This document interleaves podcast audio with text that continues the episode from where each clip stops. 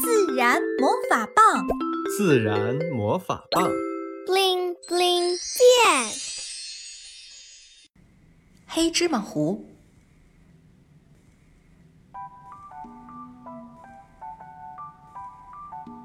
放学啦！维特和赛弗扔下书包，飞奔到厨房，一个拉着妈妈的手，一个抱着妈妈的大腿，争先恐后地说：“妈妈，我饿了。”“妈妈，我也饿了。”妈妈笑眯眯地看着两只小馋猫，想了想说：“黑芝麻买回来很久了，一直用不完，也该清库存了。这样，我们来吃黑芝麻糊吧。”做黑芝麻糊很简单，只要把材料全部放进破壁机，按开关键，不一会儿就做好了。妈妈用余光看了一眼破壁机，突然想到什么似的，她猫下腰钻进橱柜的最深处，拿出了一个大家伙，洗干净往桌上一放。这是我的外婆，也就是你们太外婆留下来的研磨盆，今天我们就用它来做黑芝麻糊吧。哇，太外婆用过的东西。兄妹俩把脸凑进土陶盆，像欣赏博物馆的藏品一样仔细端详。那是一个比维特的脸还要大的土陶盆，质地粗犷，一看就是老物件。盆里还放着一根粗木棍儿，木棍儿因为被使用多年，手握的地方留下了温润细腻的光泽。他们发现陶盆里面密布纵横交错的浅坑，有点像水果摊上卖菠萝时削出来的花纹。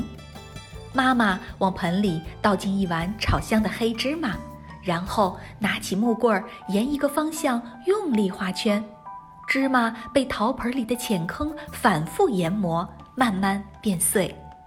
磨芝麻的活就交给你们啦，芝麻磨得越细，煮出来的芝麻糊越香哦。妈妈把陶盆递给维特。好嘞，看我的。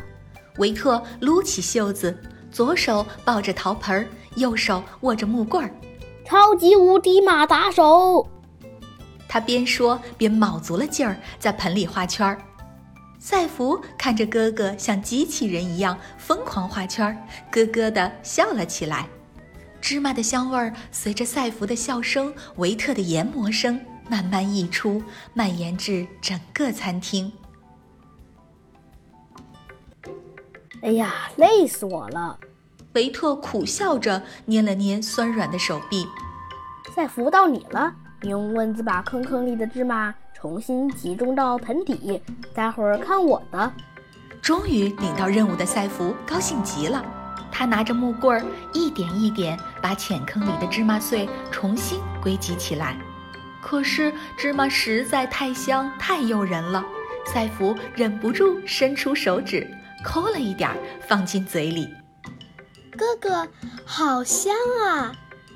赛弗压低嗓门指着盆里的芝麻说。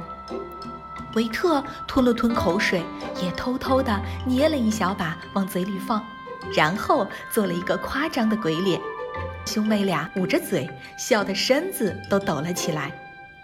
厨房里的妈妈看着偷吃的兄妹俩，仿佛看见历史重演，小时候的自己也是这样缠着外婆做芝麻糊，也用着同样的陶盆和木棍，也是这样研磨芝麻到手臂酸软，也是这样忍不住偷吃。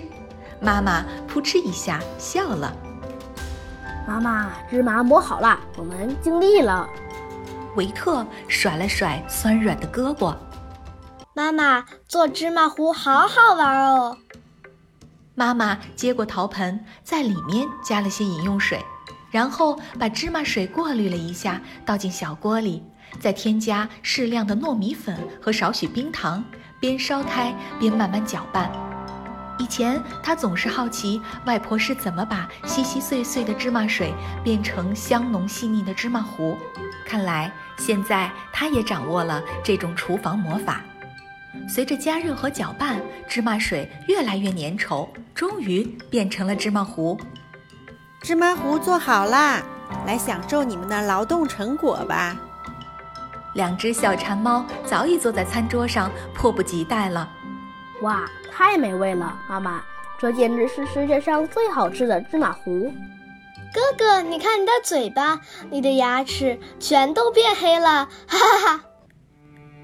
妈妈尝了一口芝麻糊，当芝麻香在味蕾间绽放的时候，时光隧道打开了。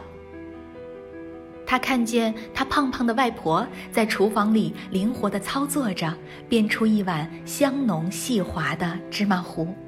她看见那个小女孩嘴巴吃得脏脏的，舔着勺子说，外婆，这简直是世界上最好吃的芝麻糊。